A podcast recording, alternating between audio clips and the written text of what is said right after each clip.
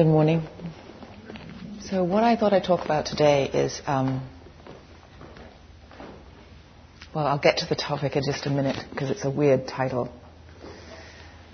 Kalu Rinpoche said, We live in illusion and the appearance of things. He said a lot more to that quote, but that's where I want to begin. The appearance of things. So, for instance, let's take a flower, being that I'm a gardener. So there's flower. We may even recognize rose. And what we see is form and color. And we keep looking and we see nuances of color and we see layers and layers. And we begin, if we keep looking closely, we see bracts and petals and stamen and pistil and pollen and seeds and shimmeriness or sheeniness or fuzziness or we start to see points or rounds, layers. We'll see um, all symmetry, subtlety. We call it flower, but there's a lot in there. But we live in the illusion and the appearance of things. We don't usually see all that stuff. We don't usually look that closely and see the detail. We see the appearance, the mirage. And then we live accordingly. If it's a pleasant one, we go towards it, and if it's an unpleasant one, we avoid it or something. And we do this with everything. We don't take the time, we don't have the time to get into the fine detail of what everything is, but we miss most of what is and we see what we think it is, the appearance of things. And the Buddha is teaching us that when we do this, when we live on the level of the appearance of things, we're not really seeing what's going on. And so then we aren't actually able to live wisely or appropriately because we're somewhat blinded, only superficial. And furthermore, he said, that um, if we can see what's really in here, not just the appearance of what would seem to be to be a person, but what really is here being a person, then we will not function inappropriately anymore. We will not be able to function inappropriately, to be reactive, to be upset, to struggle, because we'll see how we work inside. We won't see the appearance of ourselves as a thing either if we look closely. So he said, look at yourself. I mean, look at flowers all you like and so on, but actually look at yourself because your response and your, what you make of all the various appearances of things is how you create your life and how you create your well-being or not. So his approach was to look beneath the appearance of things, the non-superficial so when you look at yourself, which is mostly what he suggested you do, look beneath the appearance of yourself. Take yourself apart into the pieces which is there for you, the way I just described a rose. So this talk is about what we see when we take ourselves apart. Now remember that when the uh, teachings of the Buddha were first translated into our language, were, uh, it was translated in an era of the great expansion of the British Empire with Victorian moralistic scholarly language. And so the words that were initially used to translate the Pali language had sort of overtones which we don't use a lot today. So some of the words I find gag making. And this one is, and it's the word aggregates. And I just don't relate to the word aggregates. The, when, I see, when I think of something, I see pictures, and it's the way my mind works. When I see the word aggregate, I see little piles of pebbles and stones and dust. Well, I cannot relate to being little piles of pebbles and stones and dust, so I don't, I can't use that word. And I don't know, I mean, we're stuck with that word because there isn't really not to say not a better word, but they're all not quite the right word. But for instance, components is a word meaning the bits and pieces that create something. I think of that as sort of electronic devices, basically, but a little more alive than aggregates. um, I don't know, strands. When you think of a weaving, the warp and the woof to the weaving, that actually, when you, when you look close to what, you know, a woven piece, a woven piece of cloth, you start to see the various threads. So maybe threads. When you think of an instrument, when I think of an instrument, like say a violin, I suppose I would use the word, what are the components of the violin when you look really closely? You know, it's this amazing music making, music making, but when you look closely, there are strings and there are you know, under a certain amount of tension, there is the touching, there's resonance boxes. Is it the components of the violin? That's a reasonable word, I think, components. Strands, streams, threads, pieces, parts. Nothing wrong with the word parts. Okay, let's go with parts. the five parts of being a person. So there are five of them, the way the Buddha taught this. So now I want you to imagine that we're doing an experiment together. Imagine that you're among friends, which you don't have to imagine because you are already, but let's imagine that you're in a small group of friends and you're going to play a game where you are blindfolded and your friend gives you a plate and a spoon of something and you're blindfolded and you're, you're supposed to spoon this something into your mouth and take a bite of it. You're among friends. You don't have to feel that this is poison or gravel or something. This is actually something reasonable. So we're going to unpack the experience of eating something, of taking a spoonful of something. So your eyes are closed. You don't know what it is yet. You have the um, there's the two pieces of the physical part of this. There is whatever's in this spoon, the stuff, going into your eating apparatus eating apparatus, this orifice with a tongue, along the edge of which are millions of taste buds, a little underneath are taste buds, not so many taste buds on the surface of the tongue, by the way. There are the teeth which can crush and crunch. There is the salivary glands which produce the juice to make the whole thing become gooey. There's the ability of the tongue to push the stuff up and down in the mouth, to keep pushing it into between the teeth so it gets chopped up, and to shove it back and make it go down the throat. This is all your, your taste apparatus. Taste apparatus doesn't taste anything until there's something to taste. So the combination of this spoonful of whatever it is, we don't know what it is yet, and this apparatus in the mouth is number one of the five parts of you being a person. In relation, in this particular case, to the taste part. We'll do the five senses in a minute, but we're starting with tasting. So then you feel with your tongue whatever this thing is. It's several pieces of something or other. It's dry, it's crunchy, it's light, it doesn't have a lot of taste, it's not that sweet, it's not that salty, it's not that sour, but you recognize it has something, and then you go, cornflakes.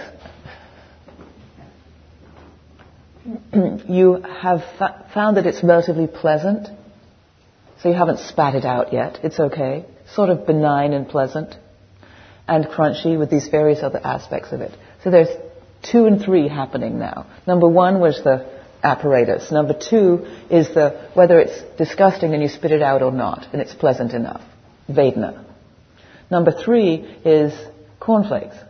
It's crunchy, it's light, it's salty or not salty, sweet or not sweet, sour or not sour, mushy or gooey or whatever, slimy, that's the, the mind that's cognizing what it is. In this case, recognizing what it is, because you've had cornflakes before, so you actually even recognize that. But you've, you've felt all those little bits and pieces to be able to say cornflakes. That's the third one. The fourth one is, what do you do about it? Do you crunch it with relish? Do you crunch it rapidly? Do you wolf it down and go for more? Do you spit it out? What do you do with it? Do you savor it in your mouth for ages? Let it get softer and softer? That's the fourth one. What do you do about it? And then the fifth one is that you're actually knowing what you're doing. And I'm making this a little experiment that pretending you were blindfold, because when you're blindfold, you're really paying attention to what you're doing. You're really wanting to know, what is this? Is this actually okay to keep swallowing? What's going on here? So there's a lot of application of consciousness to the process. That's the fifth one. Let's do that with hearing when there's a sound. No, I'm going to go to smelling next. When there's a smell, there's the smell and there's your apparatus, the olfactory apparatus in this case. Then usually we can notice, if we look at this, that there's pleasant or unpleasantness. That's the most important thing about smell for us. When we think of responding to smell, when we notice a smell, we don't usually notice things because they're not that strong of smell, but when they are, almost always, what matters to us is if we like it or we don't. If it's like, mmm, coffee, where's the coffee shop? Or, you know, flour. Or that, phew, that really stinks. Maybe this, you know, the gas was left on in the kitchen. It's, that's okay or not okay. It's almost always food or poison is what's being registered in the nose, pleasant or unpleasant.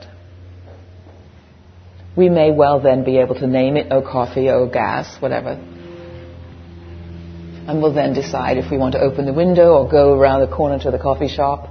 That will be the motivation. We usually aren't aware that we're doing that, but there is an awareness that we're thinking. If we, if we didn't have any consciousness for smelling, we wouldn't, it wouldn't affect what we do, obviously. So there, it's there, even though we don't pay attention to the fifth part, the consciousness part. Hearing.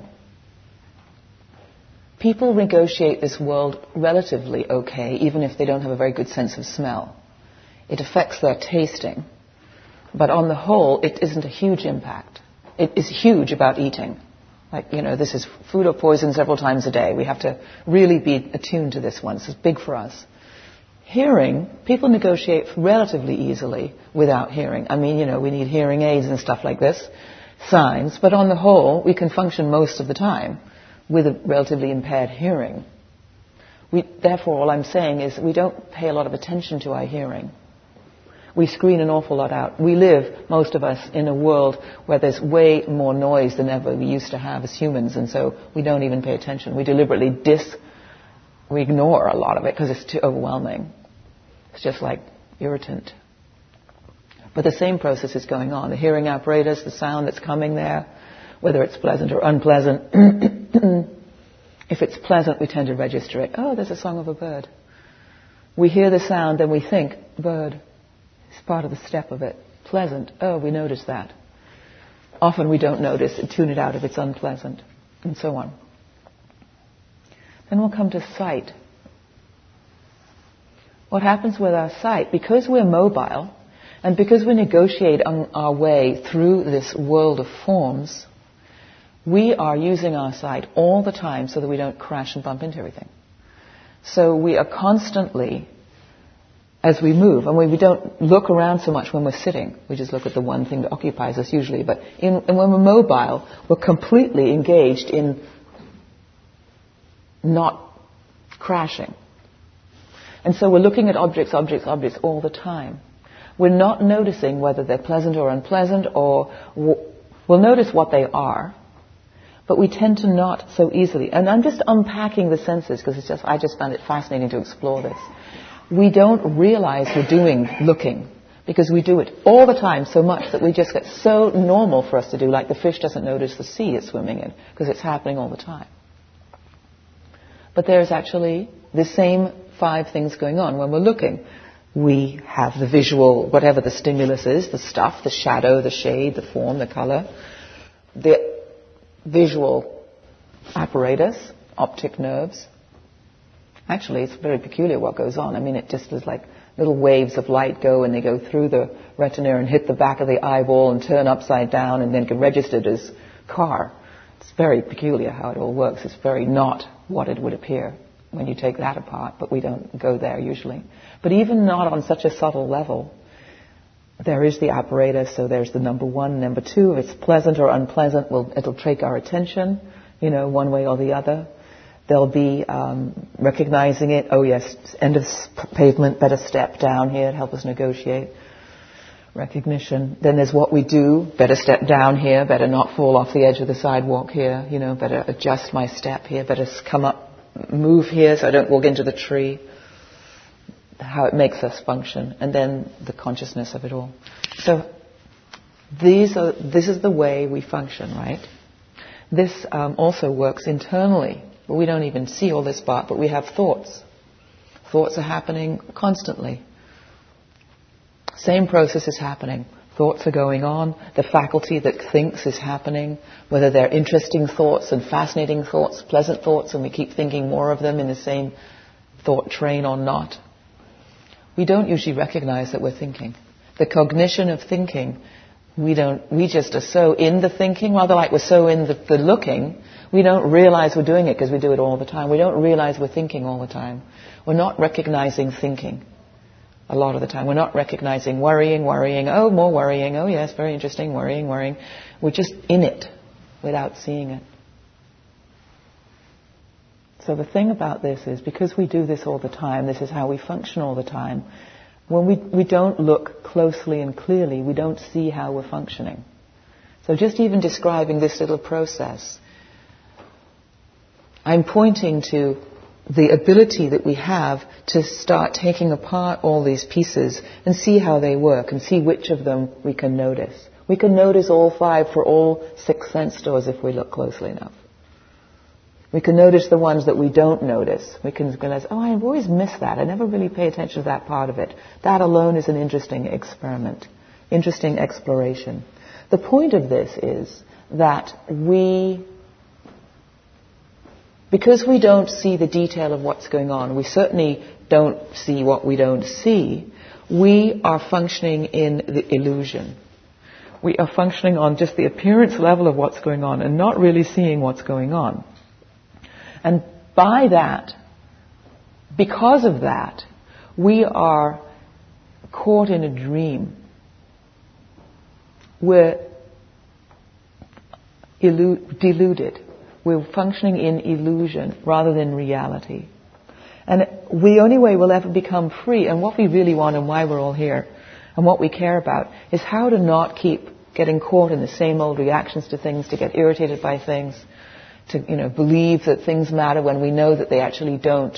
We're actually struggling with our illusion. We're struggling with our ignorance. The way to get free of the struggle that keeps us going through the same old trouble over and over is to, is to start taking it apart. And then we aren't so oblivious. We're not on automatic. We're not going through things without realizing, why on earth am I finding myself here yet again? Surely.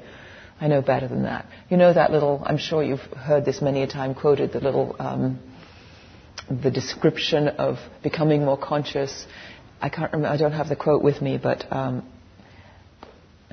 I don't even know the title of it, something in five short chapters. I walk down a street, there is a big hole in the sidewalk, I fall in. You know this one? You don't know this one? Some of you do. I'm going to say it, paraphrase it. Walk down the sidewalk, there's a big hole, I fall in. I didn't know it was there, it wasn't my fault. I get out as fast as I can. Number one. Chapter two, I walk down the hole, there's a, I walk down the sidewalk, there's a hole in the sidewalk, still the same hole. I fall in again. Um, I didn't realize it was there. Um, it's not my fault. First one was it wasn't my fault. Second one, it was my fault. I climb out as fast as I can. Third one, I walk down the sidewalk, there's a hole. Uh, I fall in the hole. I knew it was there. I just was oblivious. I climb out as fast as I can. It was absolutely my fault. The fourth one, I walk down the, the sidewalk, there's a hole. I walk around the hole. I'm really learning here. Fifth one, I walk down a different street.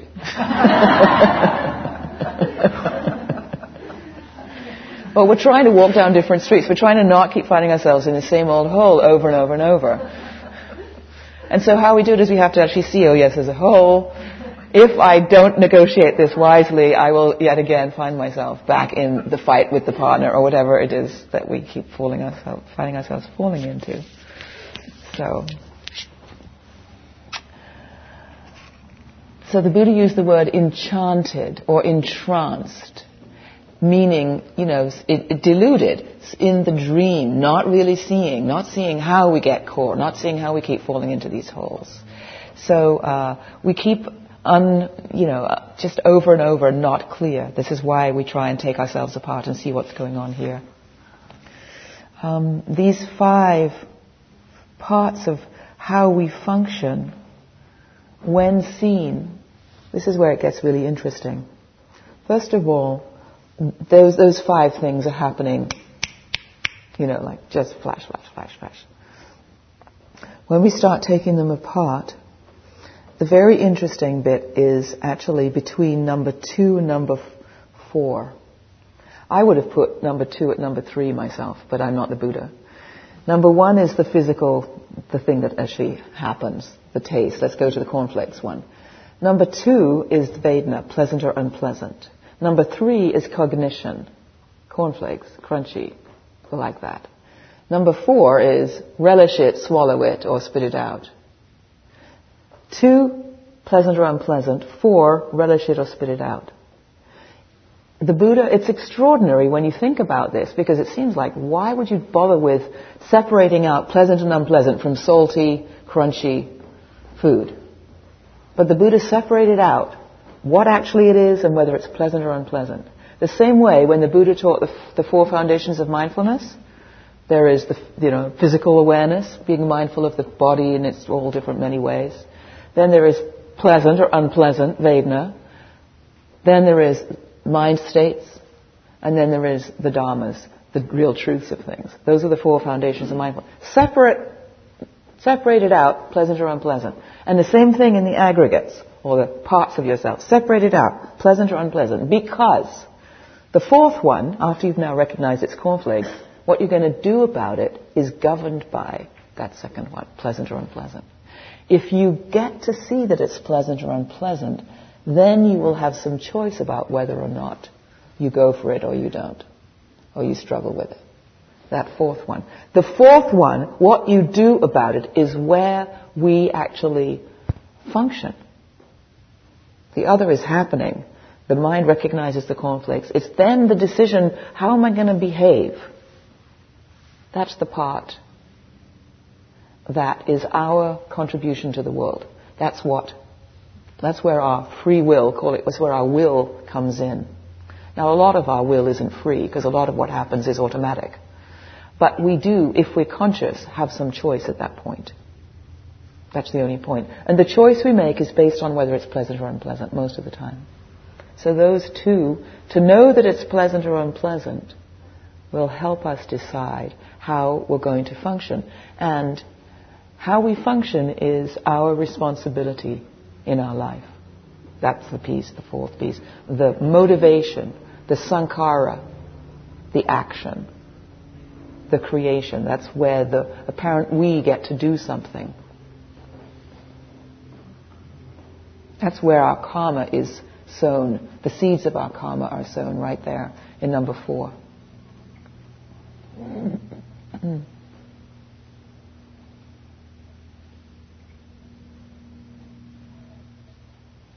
little story about perception, number three. Just a little story. A man called Oliver Sacks, neurologist, psychiatrist, English. He, there was a patient, he was really interested in perception. And uh, he had a patient, and he was a surgeon too, and he did various things. And one of the things that um, happened was there was a patient he had who had um, been born with full faculties and had become blind as a little child and was now in his middle age and was going to have an operation, which they now were able to do with the advance of technology, to repair his lost sight.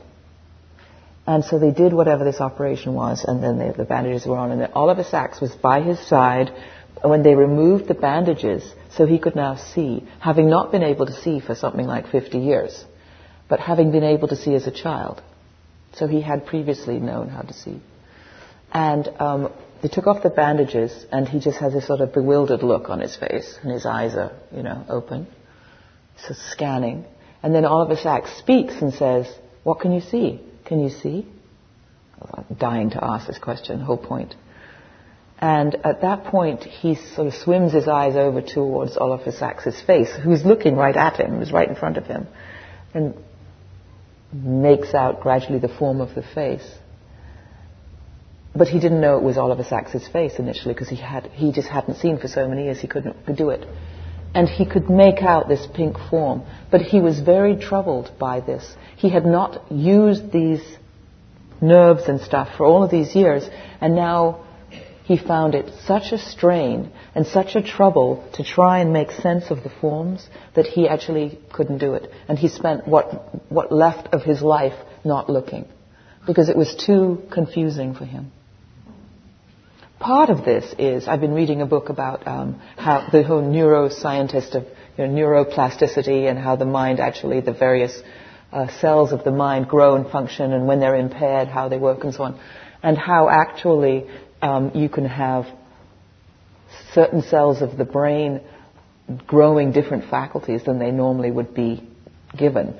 You know, if somebody, for it like this, you know, if one of their senses is impaired, then they can actually make up for it with using cells that normally wouldn't do that, wouldn't listen, now actually grow listening. Cells of sight can actually become able to listen, for instance. And so part of this must have happened in his brain because it had been so many years. But his perception, um, it, that particular faculty of sight perception didn't work for him. And so it, it, was just an interesting thing to throw in here about how we, we assume so much about perception and it isn't what we pursue. We assume a lot of the time. It actually, according to somebody, I spoke to somebody who was an optician, told this story, and he said yes, and what they don't tell you the story is that actually it was disturbing so badly for him that he eventually committed suicide because he couldn't function. It was just, it scrambled his perception so badly that he couldn't function. So, you know, here we are, I think we're doing a favor, you know, trying our best. But our perception is a delicate thing. The Buddha taught that what we're to do with when we look at ourselves and analyze in this way, investigate, not analyze, but just investigate what you're perceiving, is this is the this is how we do this is to notice how these different components of ourselves, parts of ourselves, function. And to notice not just how they function, but to notice how they're coming and going. This is very interesting. The advice is to see how this isn't a solid me here. This is a faculty that's coming and going. So there is the impact of whatever the thing, and there is the reaction in these different there's the physical and then the four mental responses. Watch how they come and how they go. Watch how it changes all the time. This is was his advice to us. Because when we do this, we break the illusion that we are a solid thing. The illusion is that I exist and I'm a permanent existing thing until I die. Like for my length of my life, there's some solid personness here. The point of this whole exercise, this whole idea of looking at these components of yourself, is to see that that isn't actually true. And it's very interesting. And um, there are times where different ones of us in our practice have seen, and it's possible to see, and you can't make yourself see, but it's interesting if you look. You can see, for instance, that in the moment of seeing something, there is the seeing, and there is consciousness that you're seeing. And then when the thing you're seeing is no longer being seen, the mm-hmm. consciousness of seeing disappears. And then there's a new sight and a new consciousness of seeing that comes and goes. And hearing, there's a sound, and you're conscious of the sound, and the sound goes, and your consciousness of hearing it goes. You can actually see your consciousness of hearing. Doesn't mean your total consciousness, you're, you're actually a human who's conscious. I'm not talking about the general true nature awareness, but the actual consciousness that's tied up with the hearing or the seeing or the tasting the cornflakes is all the time coming and going. And you start to see how what you thought of as your permanence isn't. This is why the Buddha is teaching this. When we can see we're not permanently anything, even though the appearance is that we are, then we don't believe in ourselves.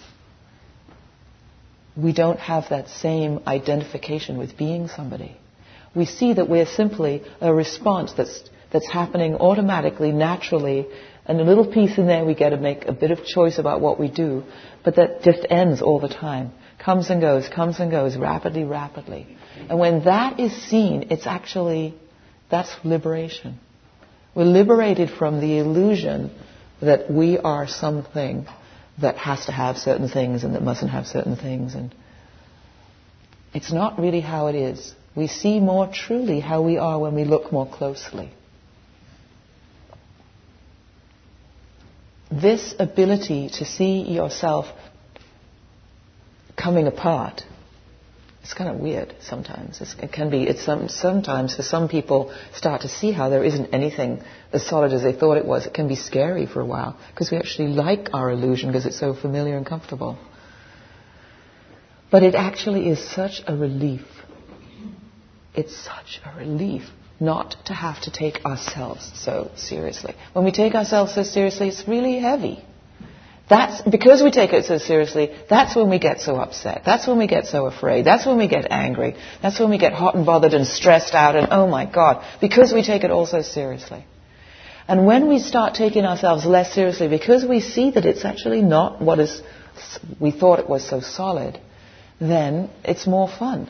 Then it's more light. Then we don't get so upset. We don't get so embarrassed. We don't get so caught up with the whole status thing and what people think of you and all of that. That just gets less and less. That is fantastic. The Buddha called this being able to see this, see through the illusion of your sense of yourself and not take yourself seriously. This is called his lion's roar. This is where he most profoundly and loudly proclaimed enlightenment through this actual practice of taking apart the sense of self. This is what those who are seeking true liberation, where you can look and where you can see and where you can be freed. Amazing. That's a huge claim. The lion's roar. U Tejaniya, as you know, who I studied with last fall and again this spring, describes it. Uh, first of all, he. Um, I was talking to a young man in the monastery in uh, in Burma, and I asked him to tell me about U Tejaniya and just tell me his background and everything, and, and so, which I had no idea about this person. So he told me his story as a young person. He'd only been a monk for the last 12 or 13 years. And he'd lived as a lay person and been married and had a child and drunk lots of alcohol and, you know, been a bit of a partier and had, you know, depression and all the normal things that we've dealt with in life. So not a monk his whole life. Very interested in psychology, very interested in what made his mind work. How, who is this person? Always very interested in this exploration himself and that he had quite a profound experience that was a big spiritual opening when he was in his late 20s. This is what this young man in the monastery was telling me. Then later, with U Tejaniya himself, he described a moment of experience of, him, of, of his, um, which to him was really quite meaningful. I think it was more meaningful than he let on. Like he wasn't saying, I had this amazing, profound enlightenment experience. He didn't say that. But he did say, I was coming home after work one day, and uh, and I was been really, I just was really wondering about what is it that makes a person a person, and how does this mind work, and was just thinking about it and thinking about it, and going home and going home and had a shower, and just finishing my shower, and um, I smelled the soap. And I realized in that moment that I didn't smell the soap, that the nose smelled the soap, that there was no eye smelling. It was a nose that was able to receive the smell of the soap. For him, this moment was a huge moment. He got to experience not, not being a person. He was totally excited. He started telling everybody, I didn't smell the soap. The, sm- the nose smelled the soap. And they were like, yes, yeah. so he went off and spoke to his teacher, who was called Shwe Oo Min. And Shwe Oo Min said, don't tell people that. Tell me that. they won't understand. Because it doesn't sound like anything when you say, I didn't smell the soap. But he had his experience of realizing this is just a set of faculties firing because of stimulus. That's all that's happening. It's interesting to see. Can you see that? In a moment that you can see this. There is this natural pile of gravel, whatever you want to call it, component of being with all these faculties and senses and abilities that is firing off because of all the bombarding of stuff that's hitting us. That's all that's going on. Coming and going, coming and going, coming and going. That's all that's here. It's possible to perceive this. It sounds odd when you put it in language, but it's perceivable. That's the whole point of the Buddhist teaching. Don't listen, don't just hear words, don't do it because we said it so, don't say, oh yes, I believe that at all. Look for yourself. Look for yourself and see. Is this true for yourself? See, when you're eating cornflakes next time, watch the process. It's the most easy, I think, to notice with eating. Because we're actually paying attention to our eating. We're not noticing when we're looking. We're ignoring a lot of the hearing. We're caught up in a lot of the thinking. And we don't realize we're thinking. But any, take apart any of these and see for yourself. It's a doorway into going beyond the appearance of yourself. Very interesting.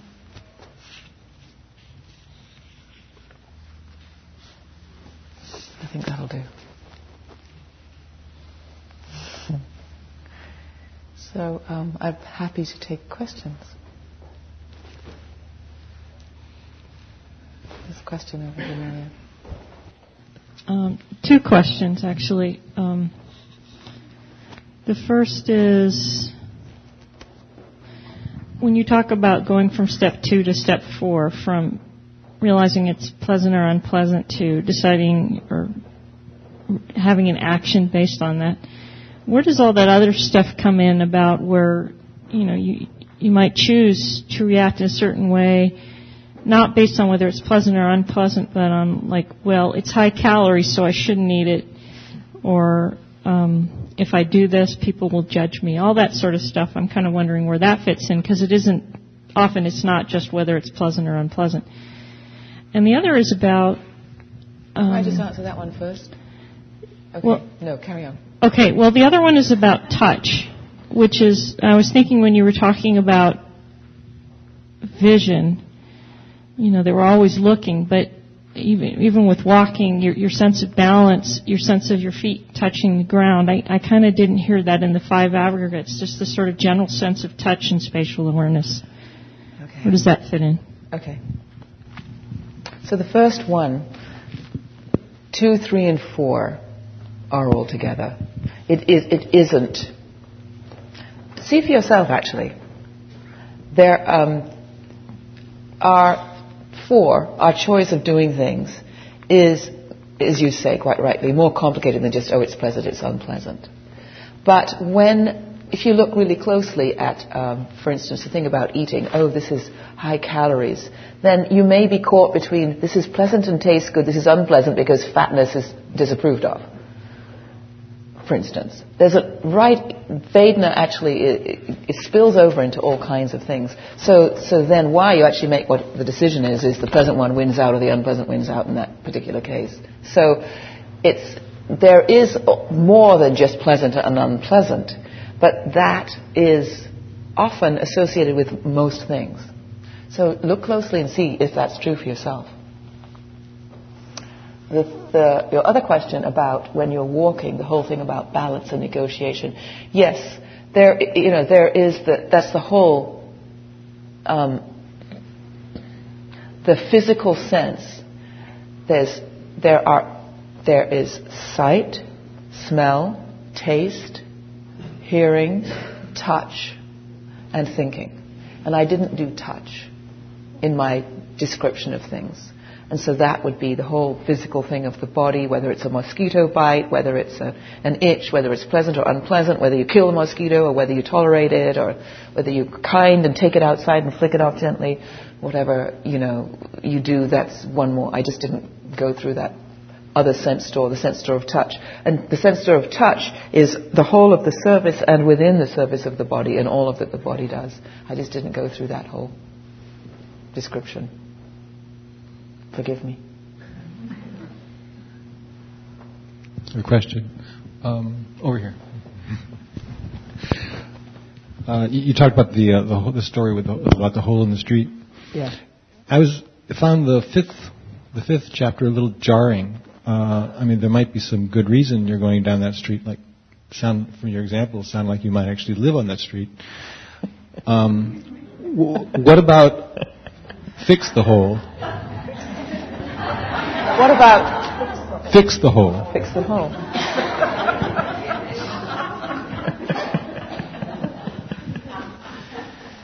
mm, it's not very Buddhist to fix things. The, um,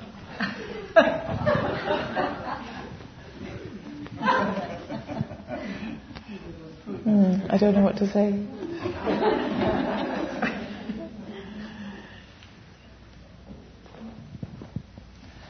I don't think I need to say. Do you really want me to say something?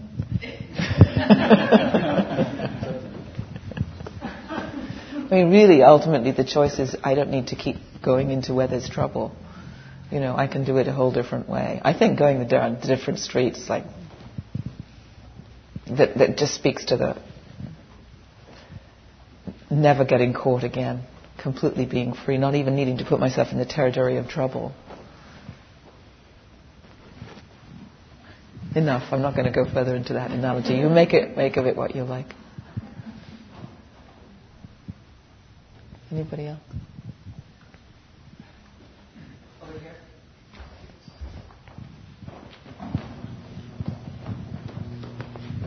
Um, I'd like to ask you to uh, explain why it is not, or what the thinking behind it's not Buddhist to fix things. Oh, what did I mean by that? we don't need to be recording on this. um, yeah, my, that initial response is because then it's like we want to make it to suit us. You know, the, the whole idea of fixing things is so that it, so that I get what I want. Whereas the, the freedom isn't in, isn't to make it the way I want it to be. It's to is to be okay with what it is. It's the accommodating the truth of things rather than changing the truth to suit me. That's what I mean by that. And so that you know that the illusion that if I have it my way, then I'll be happy. You know, that's all played into by fixing things. That's what I meant. I asked the question in the context of being the person who has uh I said I asked the question in the context of being someone who makes her living fixing things Yeah, right. for other people. Yeah, right. So You know, always remember this. This is this is such a valuable thing that um, there are these two two levels of reality running parallel. There is the the conventional reality and then the ultimate reality. And the conventional reality is the one where we live and that we do need to, to cho- choose that I want this and I don't need that and I need to have retirement funds and, I, and so on and so forth. The ultimate reality is the, the big picture that this is all stardust coming and going and that you don't actually exist as you. It's just a superficial appearance with a name and that, you know, really and truly this is just life manifesting in all these different forms and we get all caught up with the superficial level of things. And so we need to hold both together. The ultimate view that this is an example which I usually use. Here, this is my right hand. This is Heather's right hand. Caucasian, 58 year old female hand. Full digits, few scars. It's also stardust. So it's just all the same matter that the rest of the cosmos is made of. It just happens a certain amount of it accumulates in a certain form to look like Heather's right hand. So they're both true. And what we need, what we do in our normal lives is we just relate to Heather's right hand and we forget the fact that actually it's part of Heather, which is part of humanity, which is part of cosmic reality on this particular planet, which is part of the cosmos. We forget that whole dimension. And so we are trapped in a small way of seeing. And the Buddha is trying to have us see the big picture. But he doesn't say, this is not your right hand. This doesn't, you know, the hand doesn't exist. He says, it, but it's both there. You need to relate to that as your right hand, and then your left hand will help it when it's hurt.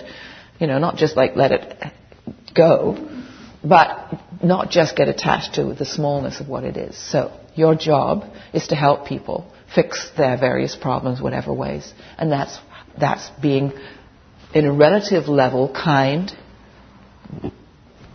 using your expertise to benefit people, and so on.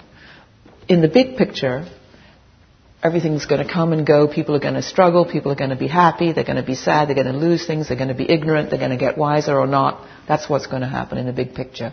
So if we hold what we do in the big context, then we don't get so attached to having to have it work the way we want it to work, because sometimes it will, we do what we can, and sometimes it won't because it's beyond us. And so we contribute, we don't not do anything, just because there's a big picture and I'm only a tiny little piece of stardust here. But we, so we do because we care about the world, that's why we practice, but we don't do it with attachment, clinging, having to have it be a certain way, because we know it's way bigger than that. And there's way more forces at work than my little agenda will ever be able to fix. So I just contribute.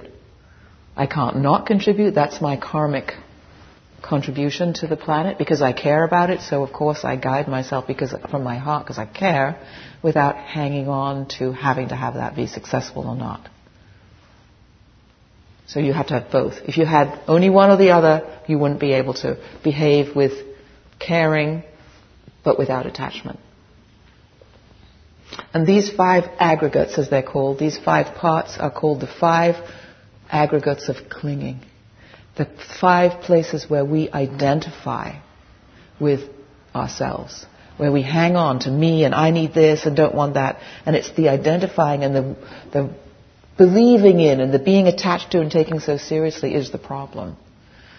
The fact that we have these components which function and where certain decisions have to be made, seen in a big context, we don't cling. It's the clinging that's the problem.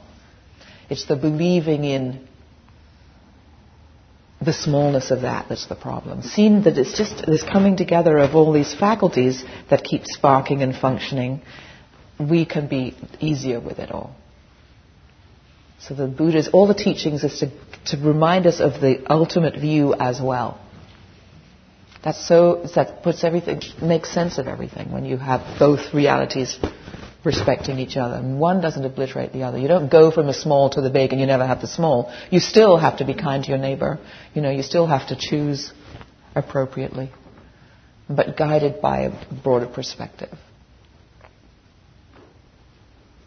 Thank you for the question.